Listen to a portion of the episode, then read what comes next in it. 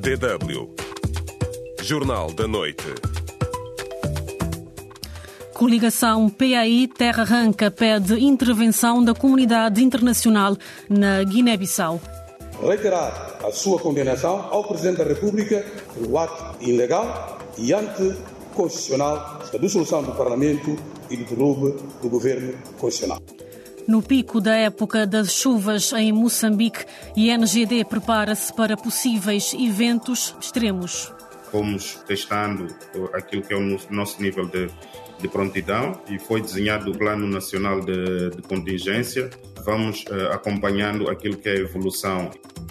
Fundo Soberano de Moçambique não serve propósitos de desenvolvimento, critica movimento da sociedade civil governo criou um fundo soberano só para dizer ao FMI, que é o padrinho do processo, que tem um fundo soberano. Boa noite, eu sou a Cláudia Marques e estarei consigo nos próximos 20 minutos. Na Guiné-Bissau, a coligação Plataforma da Aliança Inclusiva PAI Terra Arranca pediu esta quarta-feira a intervenção da comunidade internacional para restaurar as instituições democráticas do país. Em conferência de imprensa, a coligação exigiu ainda a libertação de vários cidadãos detidos na manifestação que convocou na segunda-feira, que foi reprimida pela polícia. Mais detalhes a partir de Bissau com Yankuba Dançó. Dois dias depois da polícia impedir uma manifestação da PAI Terra Arranca, a coligação vencedora das últimas legislativas disse que chegou a hora da comunidade internacional assumir uma posição clara sobre a situação na Guiné-Bissau, em particular as Nações Unidas. Num comunicado lido em conferência de imprensa pelo porta-voz Muniro Conté, a plataforma da Aliança Inclusiva alertou que, na sequência da atuação policial de segunda-feira, vários cidadãos ainda se encontram detidos. A coligação não avançou números. Não há razões para eles serem, portanto, detidos. Estamos a exigir. Já conseguimos aqui, mas estamos a exigir aqui publicamente para, para, portanto, que essas pessoas sejam rapidamente soltadas sob pena de acionarmos os outros mecanismos legais que existem, portanto, em termos de lei. Contactado pela DW África, o Ministério do Interior escusou-se ao comentar as declarações da coligação Plataforma da Aliança Inclusiva. Fonte da instituição disse que o Ministério não recebeu qualquer documento sobre a realização da manifestação na segunda-feira e que os polícias, como sempre, estiveram nas ruas de Bissau para manter a ordem. O jurista Mariano Pina considera, no entanto, que o Estado de Direito Democrático acabou na Guiné-Bissau. Nós estamos numa ditadura. O direito acabou. O direito é, é a base, é a estrutura do Estado. Quando o direito não é respeitado, o Estado, pronto, morreu. Estado numa ditadura completamente acabou. Há mais de um mês, o Presidente da República, Omar Sissoko Embalo, dissolveu o Parlamento e nomeou um governo de iniciativa presidencial que está em funções há cerca de três semanas e ainda é alvo da contestação por parte dos vencedores das legislativas. Inconformada com a atuação do chefe de Estado, a coligação PAI Terra Arranca decidiu reiterar a sua condenação ao Presidente da República e aos partidos seus aliados pelo ato ilegal e anticonstitucional da dissolução do Parlamento e do derrube do governo constitucional. Mas olhando para a comunidade internacional ocupada com diversas guerras, o jurista Mariano Pina considera que a solução na Guiné-Bissau está nas mãos dos guineenses. É preciso que todos os guineenses tenham consciência que a Guiné-Bissau está quase fora da agenda, quer das Nações Unidas, da CDAO, da União Africana. O mundo está com outra preocupação, que é o conflito na Gaza e o conflito na, na Ucrânia. Portanto, o que eu penso é que nós, guineenses, nós é que temos de resolver isso. De Bissau para a DW África, Yankuba dançou. E no espaço do ouvinte perguntamos hoje se considera que a comunidade internacional devia intervir diante da crise política vivida na Guiné-Bissau. O ouvinte Mário Domingos diz que a comunidade internacional só defende e está a reboque do partido no poder, nunca intervém para a reposição da verdade, nunca dão razão aos partidos da oposição. Voltamos mais à frente com outros comentários, por isso participe pode responder à pergunta do dia no Facebook da DW África. facebook.com DW Português. Estamos à espera das suas reações.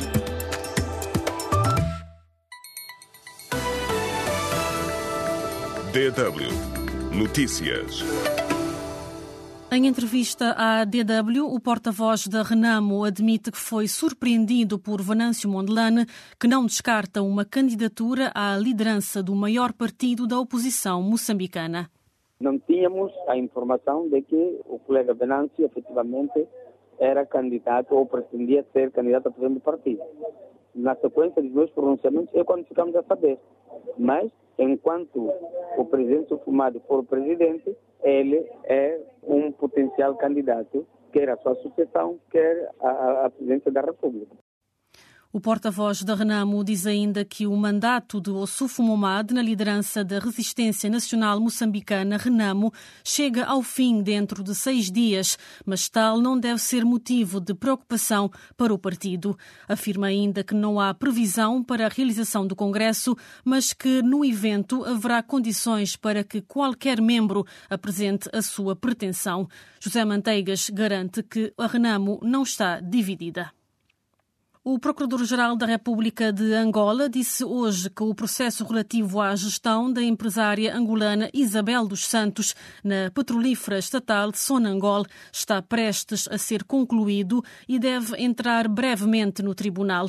Em causa está o processo relativo a uma denúncia sobre transferência de mais de 38 milhões de dólares para empresas controladas por Isabel dos Santos, depois de ter sido exonerada do cargo de presidente do Conselho de Administração da Sonangol Petrolífera Estatal. Segundo o Procurador-Geral Helder Pita Gross, um outro processo que não especificou e que também envolve a empresária deverá ser remetido a tribunal no primeiro trimestre deste ano. O ex-banqueiro Álvaro Sobrinho garante que o extinto Banco Espírito Santo Angola, BESA, não foi responsável pela falência do Banco Espírito Santo BES em Portugal, conforme sustentou a imprensa portuguesa. O empresário, que foi presidente executivo da instituição até 2012, quebra o silêncio em entrevista exclusiva à DW em Lisboa. Álvaro Sobrinho afirma em sua defesa que a queda do BES deve ser imputada ao Grupo Espírito Santo, instituição portuguesa então dirigida por Ricardo Salgado. A falência do BES não foi por causa do BESA, é só ler, foi por causa do Grupo Espírito Santo e foi por causa do papel comercial que se vendeu do Grupo Espírito Santo, portanto não tem nada a ver com o BESA. Eu, na altura, fui presidente executivo do banco e deixei de ser presidente executivo do banco em 2012. E o processo de 2010 é aquele que despoleta tudo o que hoje se vive. Com base neste novo processo, extraído do processo em Angola, foram arrestados os bens do empresário em Portugal. Álvaro Sobrinho está há vários anos sob medida de coação, acusado de vários crimes, entre os quais de branqueamento de capitais, de acordo com o Ministério Público Português. Pode ouvir a entrevista exclusiva à DW no Jornal da Manhã desta quinta-feira. Em Angola, a direção da Igreja Universal do Reino de Deus, IURD, ligada à ala brasileira, convocou uma Assembleia Geral para eleger no domingo novos órgãos sociais. O ato foi, no entanto, refutado pela ala angolana, liderada pelo bispo Valente Bezerra, reacendendo assim os conflitos na Igreja Universal em Angola. DW Deutsche Welle Moçambique é considerado um dos países mais severamente afetados pelas alterações climáticas no mundo. Enfrenta cheias e ciclones tropicais durante a época chuvosa que decorre entre outubro e abril. Janeiro é um dos meses de pico em termos de precipitações. Em Nampula, esta semana, pelo menos cinco pessoas morreram e dezenas viram as suas casas destruídas em consequência das chuvas intensas. Entre entrevista à DW, o porta-voz do Instituto Nacional de Gestão e Redução do Risco de Desastres, INGD, diz que o cenário confirma as previsões meteorológicas de chuvas tendencialmente acima do normal no norte e possibilidade de seca no sul do país. Bom, nós sabemos que enfrentar eh, eventos extremos não é tarefa fácil, naturalmente. É tudo depende daquilo que é o nível de vulnerabilidade, de onde estes eventos irão se, se incidir. Fomos testando aquilo que é o nosso nível de de prontidão e foi desenhado um instrumento que é o Plano Nacional de, de Contingência. Está estimada uma população em risco de 2,5 milhões de, de, de pessoas Portanto, vamos uh, acompanhando aquilo que é a evolução. O INGD tem os equipamentos, é, barcos para resgate de populações?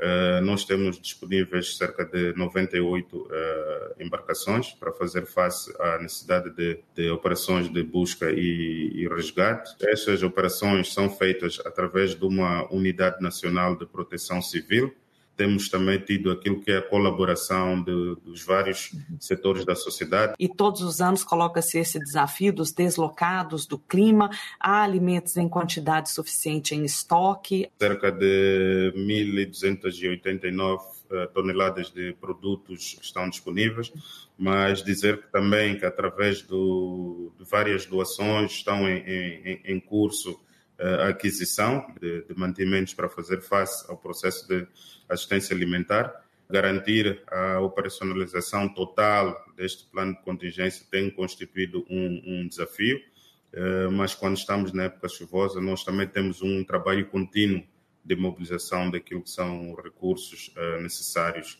Este número ao que se referiu, 98 barcos, é suficiente para atender todo o país? Nós sabemos quais são as zonas de, de maior risco, onde temos também as bacias que causam mais problemas.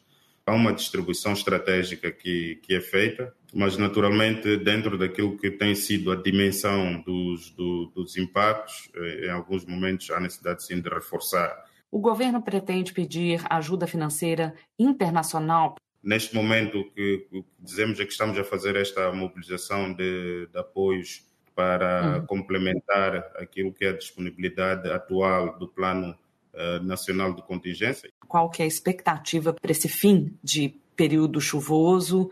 É neste período, março, mais ou menos, que temos tido situações de ciclones. Está prevista a formação entre seis a oito uh, sistemas e não sabemos uh, qual destes poderá se evoluir para uma situação de ciclone que possa afetar o nosso país. Vamos estar atentos, continuar eh, eh, sempre em, em prontidão. Foi uma entrevista com Paulo Tomás, porta-voz do UNGD, conduzida por Cristiano Vieira Teixeira. A ausência de um enquadramento legal sobre a gestão de receitas reduz os impactos do Fundo Soberano de Moçambique, critica o movimento cívico sobre o Fundo Soberano. Ao contrário do Fundo Monetário Internacional, FMI, o movimento da sociedade civil acredita que não há garantia de transparência devido a algumas lacunas na lei, como a permissão para que o governo utilize o fundo para financiar o déficit orçamental. Entrevistamos a coordenadora do movimento, Fátima Mimbir, que inicia a sua crítica questionando a essência do FMI. Bom, talvez permita-me dizer que para o FMI, mesmo uma lei pobre, mal feita, sempre vai ser um bom passo, porque o FMI não tem interesse concreto em ajudar Moçambique a crescer e a desenvolver, até porque um país, um Moçambique desenvolvido, um Moçambique que cresce, é um mau negócio para o próprio FMI, que continua a viver e a sobreviver à custa do sofrimento de milhares de pessoas e da pobreza de vários países. O modelo de gestão do Fundo Soberano, agora aprovado, é o mais ajustado se considerarmos as circunstâncias atuais de Moçambique? Modelo ajustado à realidade do país. Nós, ah, como sociedade civil, e eu particularmente liderando o movimento cívico sobre soberano, ah, como a gestora de projetos da noite, tivemos a oportunidade de alertar, inclusive, relativamente a esta questão. Moçambique adotou um modelo inventado ah, que prevê que o Fundo Soberano vai albergar apenas 40% do total das receitas e os, nos primeiros 15 anos e a partir do 16 ano vai albergar 50% e o restante vai para o orçamento do Estado. O que isso significa? Significa que o governo não quer somente um fundo soberano como um mecanismo de gestão de receita, mas criou um fundo soberano só para dizer ao FMI, que é o padrinho do processo, que tem um fundo soberano, mas esse fundo soberano não vai servir aos propósitos de desenvolvimento de Moçambique, até porque os 40% do fundo soberano não vão ser utilizados para investir em absolutamente nada, senão em capitais ao nível internacional. Porém, o governo uh, defende-se uh, dizendo que buscou exemplos uh, em todo o mundo, desde os bem-sucedidos aos menos bons exemplos e copiou mal. Porque, por exemplo, o modelo do Ghana, que é o modelo que me parece que nós fizemos a cópia imperfeita do mesmo, ele é criado por uma lei de gestão de receitas. Porque, no fundo, no fundo, nós, como Moçambique, não precisávamos de uma lei que cria o Fundo Soberano. Nós precisávamos de uma lei de gestão das receitas. Como é que vamos gerir as receitas? É aí onde, eventualmente, entra o mecanismo do, do orçamento do Estado. Então, significaria que, na gestão das receitas, nós temos o Fundo Soberano como um mecanismo e depois temos o orçamento do Estado como outro mecanismo. Foi feita uma proposta nesse sentido? Sim, a sociedade civil fez propostas nesse sentido, em várias discussões, vários debates, não só na altura com o Banco de Moçambique, depois com o próprio MEF, que passou a liderar o processo, com a Assembleia da República através da Comissão do Plano e Orçamento e também com a comissão, a primeira Comissão de Assuntos Constitucionais, com a qual tivemos algumas sessões de engajamento. Então, o problema é que o, o modelo que nós adotamos, ele não vai responder efetivamente aos objetivos de desenvolvimento seria de esperar. É verdade que tentou-se minimizar isto ao, por exemplo, na parte das receitas que vai para o orçamento do Estado, prever investimentos, por exemplo, em infraestruturas por aí fora, e baseados naquilo que é o plano de desenvolvimento. Mas o Fundo Soberano teria um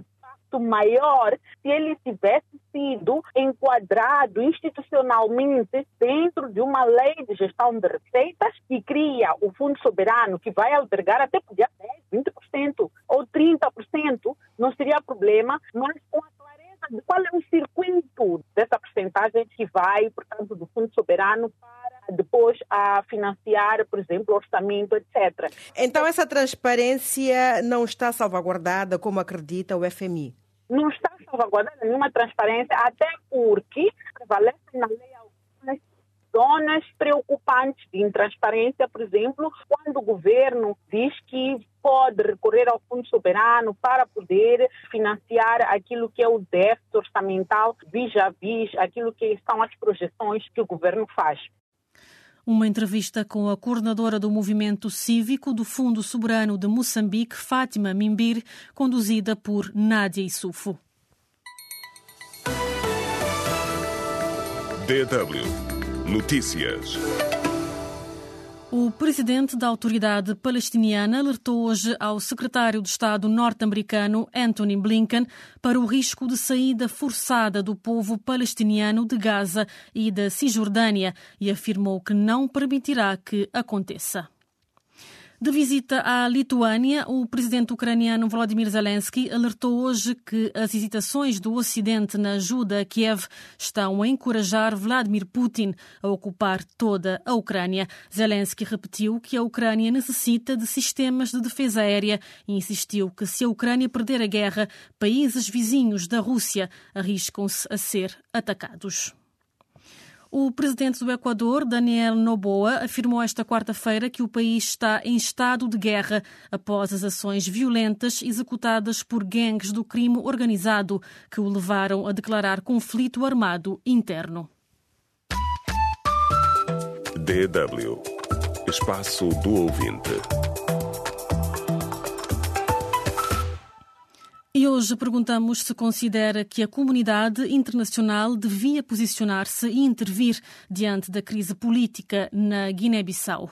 Brian McCant diz claro que sim, deve posicionar-se a favor da democracia e obrigar o país a respeitar as ordens, por fim à ditadura que abala a Guiné-Bissau há muito tempo. Já Las Candé diz que a comunidade internacional devia intervir para pôr a ordem constitucional a funcionar no país. O Suman Maldé diz que a comunidade internacional é ajudante do Estado e, por isso, nada pode fazer. E com a participação dos nossos ouvintes, terminamos o jornal desta quarta-feira, 10 de janeiro. Boa noite, regressamos amanhã com mais notícias. Bom descanso.